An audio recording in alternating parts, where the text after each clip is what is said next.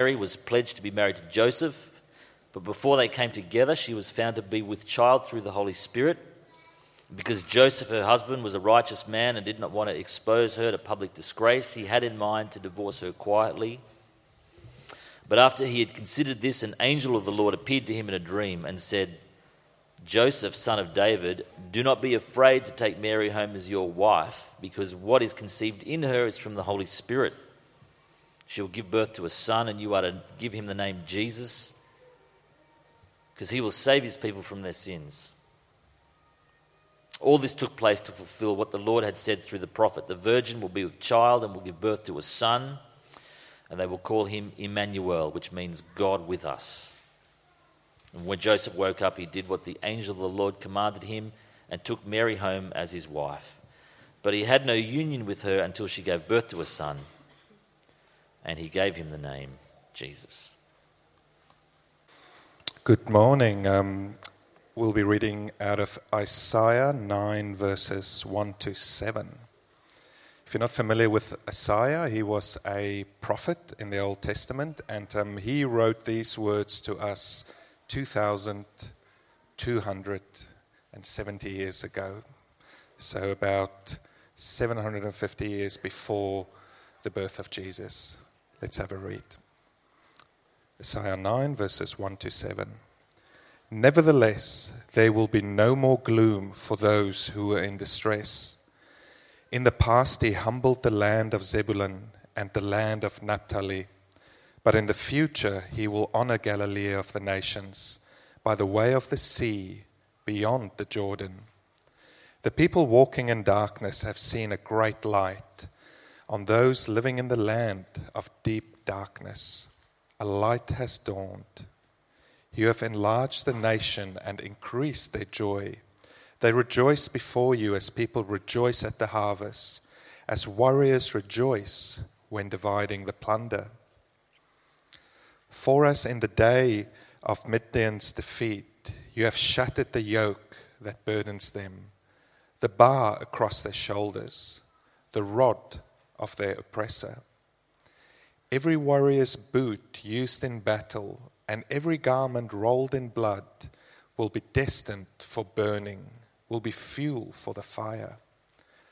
For to us a child is born, to us a son is given, and the government will be on his shoulders, and he will be called Wonderful Counselor, Mighty God, Everlasting Father Prince of Peace. Of the greatness of his government and peace there will be no end. He will reign on David's throne and over his kingdom, establishing and upholding it with justice and righteousness from that time on and forever. The zeal of the Lord Almighty will accomplish this. Thank you. Great to see you here. I hope, boys and girls, you had a great morning.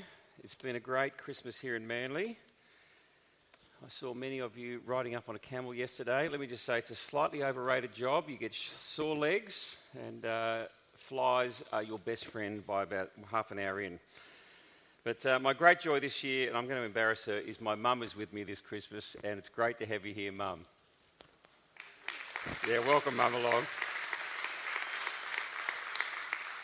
She's been doing Christmas lunch for us for I think 40 years, and she just said to me as she passed me the turkey last year, Your turn next year, son, and then walked off. anyway, we've got roast turkey in the oven. It'll be great, and it's a great joy to have you here, Mum. Let me pray as we think about the greatest hope that we have, which is found at Christmas morning through the Lord Jesus. Father, we do thank you that we can be here today. We thank you for the incredible hope that this morning brought the world so many centuries ago.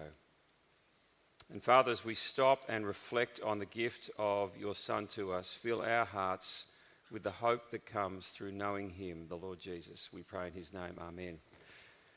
I do love cricket, and it is cricket season. Um, I don't know if you're a fan of the Big Bash. I know for many of us, we're aficionados of Test cricket, but I do have a soft spot for the Big Bash. And I was checking the scores. I couldn't watch the game. Sydney Sixers were playing the Brisbane Heat.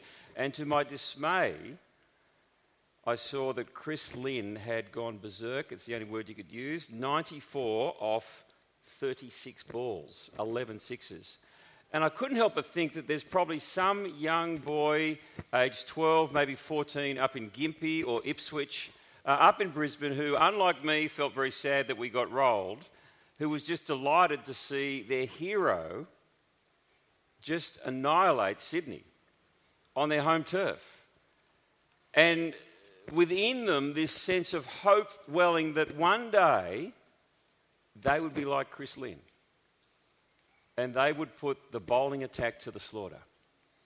And you can just see them the next day going out in the nets, training extra hard.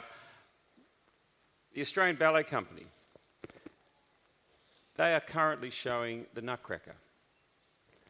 And I'm sure if you go along, it will be outstanding.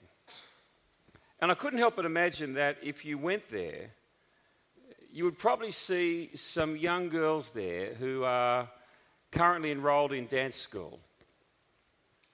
And as they see the poise and the majesty and the control and just the beauty of the dancers weaving their web of magic to the audience, that they would return to their dance classes inspired with the hope that one day they might be like them, thrilling the crowds On site here, we run numbers of meetings, but uh, not personally, but they use our facilities AA, NA, uh, there's a number of different groups that meet to help people with addictions. And it's a wonderful service to people who are in deep trouble in life. If you've ever sat with someone who is suffering with addiction, it's not a good place to be. And I couldn't help but imagine the time that a person turned up for their first meeting. Might have been a man, might have been a woman. And that sense of despair that has carried them, the shame, the sense that will they ever be able to escape the addictions they're in? And as they sat through the meeting and they saw others who have travelled this road, and are now free of alcohol or whatever it is that has been controlling them. And for the first time in years, they actually feel a sense of hope that they might be able to overcome what has destroyed them to this point. Hope is one of the most essential aspects of life. Without it, individuals often will just shrivel up and literally die. With hope, people can do amazing things. They can endure through suffering and sickness and persecution and opposition and tough times. And Martin Luther said this Everything that is done in this world is done by hope. And I want you to think about that because as people, we are what I want to call meaning making creatures essential to being human is the sense of search for purpose and meaning. What is it that we're doing? What, what, what is it that drives us? What is the meaning that we make in our life that helps us get out of bed each morning and go forward? There's a sense of purpose. And with that is an absolute sense of hope that we have something to live for. Everything that's done in this world is done by hope. And I want to say to us this morning as we stop, and we remember this incredible event from centuries past, and we mark it every year on the 25th of December, the birth of our Lord Jesus Christ, that it is the day when hope entered the world. And it's not just any hope, it is greater hope. In fact, I want to say it is the greatest hope that anyone can have to know the Lord Jesus Christ. And I want to stop and just reflect on that hope just for a few minutes. Uh, there's lots of wonderful things that happen at Christmas. Uh, we stop at the end of the year, we get holidays here, it's summertime, the water's warm, uh, you can swim. Christmas Day is a day where we are together with people. Hopefully, you've got family, friends to be with. There's gift giving, which reminds us that life is not about ourselves, it's about others. and there's beautiful food to eat, be it traditional turkey ham or seafood and prawns, whatever it is that you're doing, I'm sure it'll be great. But at the center of it all, there is something more profound at Christmas, something greater that binds us together that we are worshipping here in the building. It's the story of hope, and it's not a fairy tale, it's not a myth, it's not an invention. It is the birth of Jesus Christ when God became a man. And what I want to do is get us to look at what the prophets said about this amazing birth from Isaiah chapter 9. We had it read to us by Emil. Let me just put up the beginning of the prophecy. The end of the prophecy is what it's best known for, the names that are ascribed to this son. But the beginning of the prophecy starts this way Nevertheless, there will be no more gloom for those who are in distress. In the past, he humbled the land of Zebulun and the land of Naphtali, but in the future, he will honor Galilee of the nations by the way of the sea beyond the Jordan.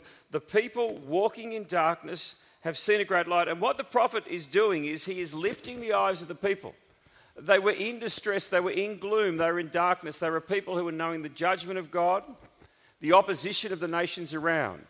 And the prophets would do two things they would come and remind them, they would call them to come back to God and back to the covenant. The simple word is repent. But they would do something else, which was very necessary. They would point them forward and say, God has not forgotten you.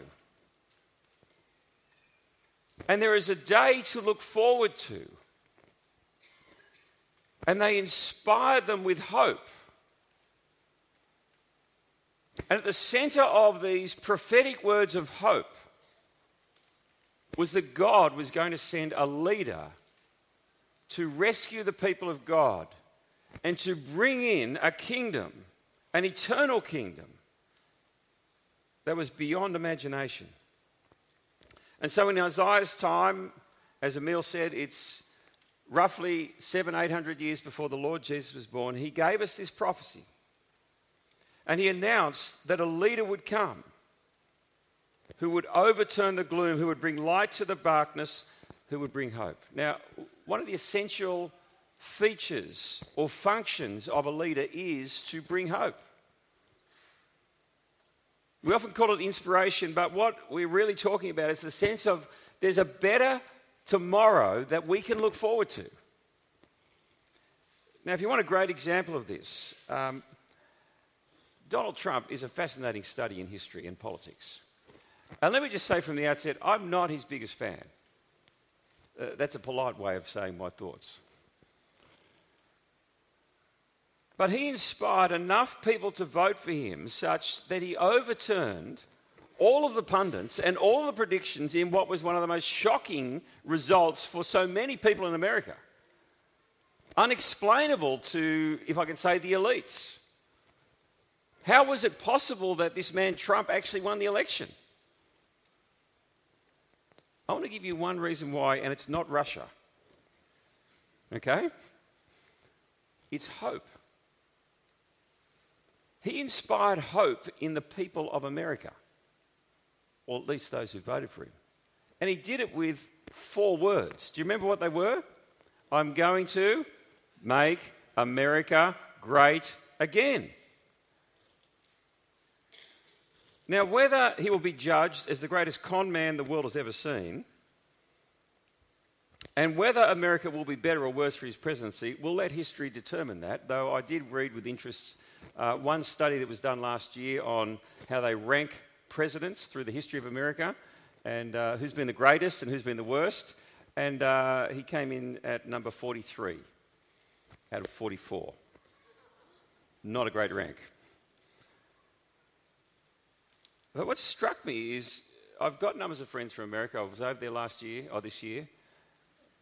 So many people love him because they think he is doing something great for the country. And he is inspiring hope. And Isaiah spoke of a leader who would come and who would bring hope. And in verse 3, it says, You enlarged the nation, and speaking of God here, and increased their joy. They rejoice before you as people rejoice at the harvest. In other words, there's this day coming, light is going to shine in darkness, gloom is going to be just done away with. And what it's going to be replaced with is joy and rejoicing as the warriors rejoice when dividing the plunder. And you get this very evocative image here. He says, For as in the day of Midian's defeat, you have shattered the yoke that burdens them, the bar across their shoulders, the rod of their oppressor.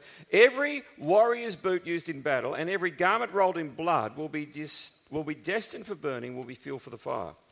And the image is this that when this leader comes, he's actually going to cease the wars and there'll be a victory. And the weapons and the uniforms of warfare are going to be thrown in the fire because they're of no use anymore and burned up because peace has come. And Isaiah said to them, That's what you've got to look forward to. A leader who would bring victory, a leader who would bring peace, a leader who would bring blessing and security, a leader that would bring joy. Great leaders lead their people to times of blessing and security and prosperity. And then he described this leader this way For to us a child is born, to us a son is given, and the government, in other words, he will rule, it will be on his shoulders, he'll be the king, and he'll be called Wonderful Counselor, Mighty God, Everlasting Father, Prince of Peace. Of the greatness of his government and peace, there will be no end. In other words, the kingdom that he is going to bring in will be eternal It'll be a blessing to all who are part of it. He will reign on David's throne and over his kingdom, establishing it and upholding it with justice and righteousness. And from that time on and forever, the zeal of the Lord Almighty will accomplish this. And Isaiah says, Wait for that day.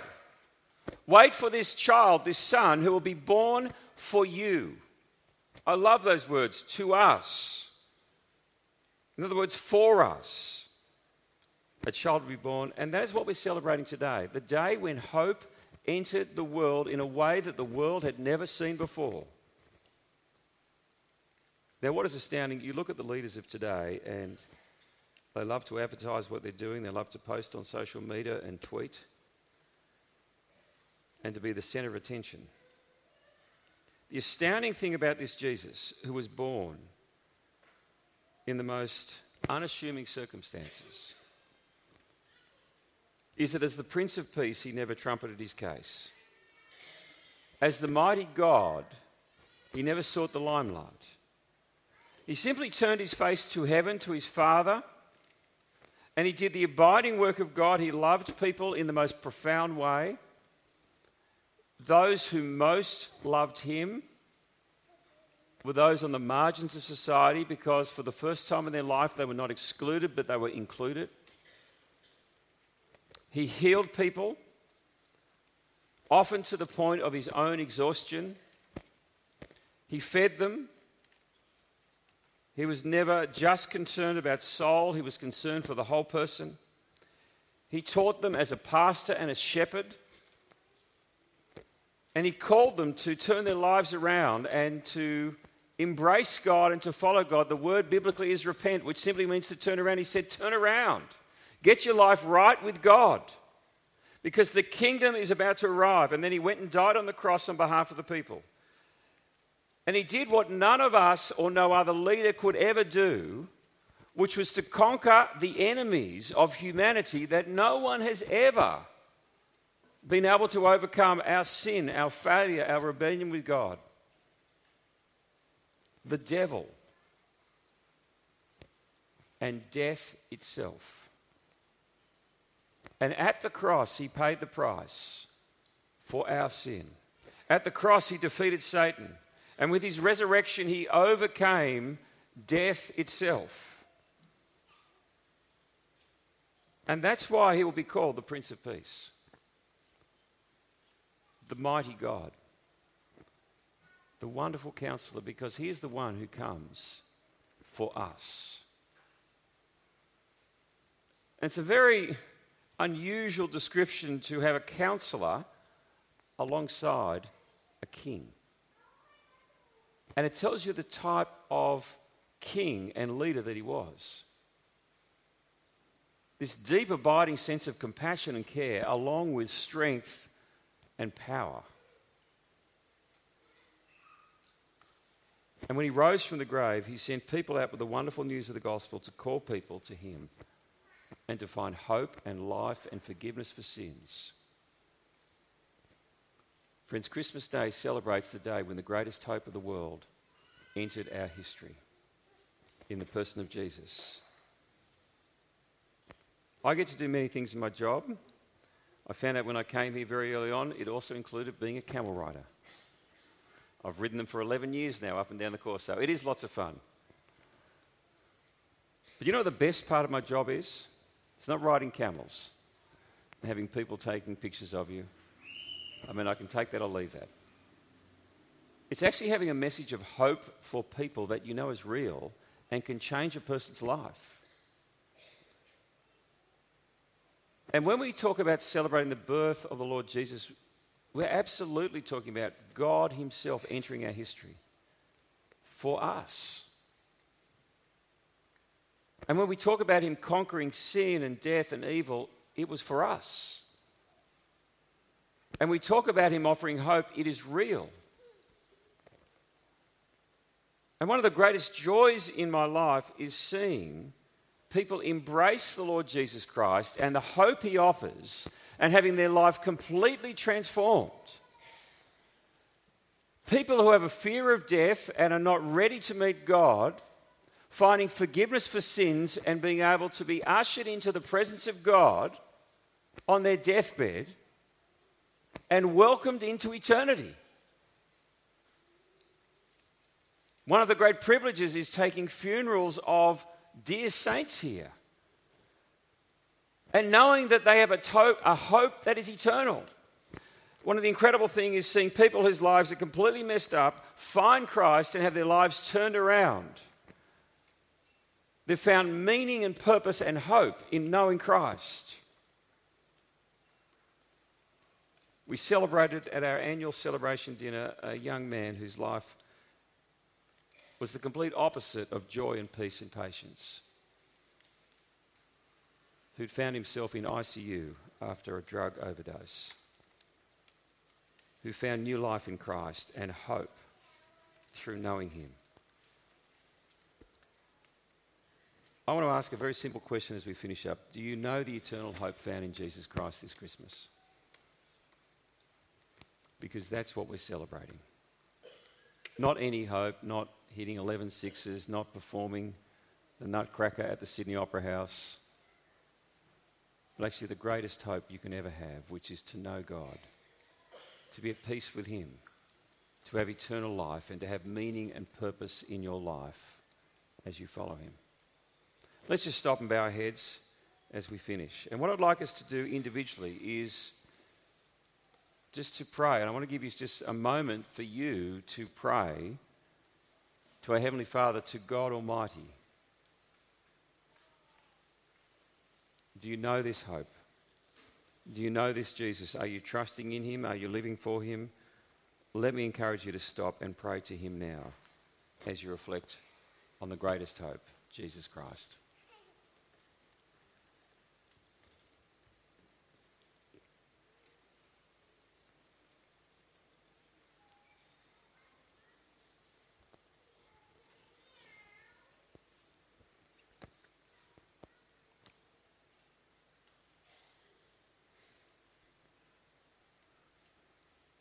Me pray for us.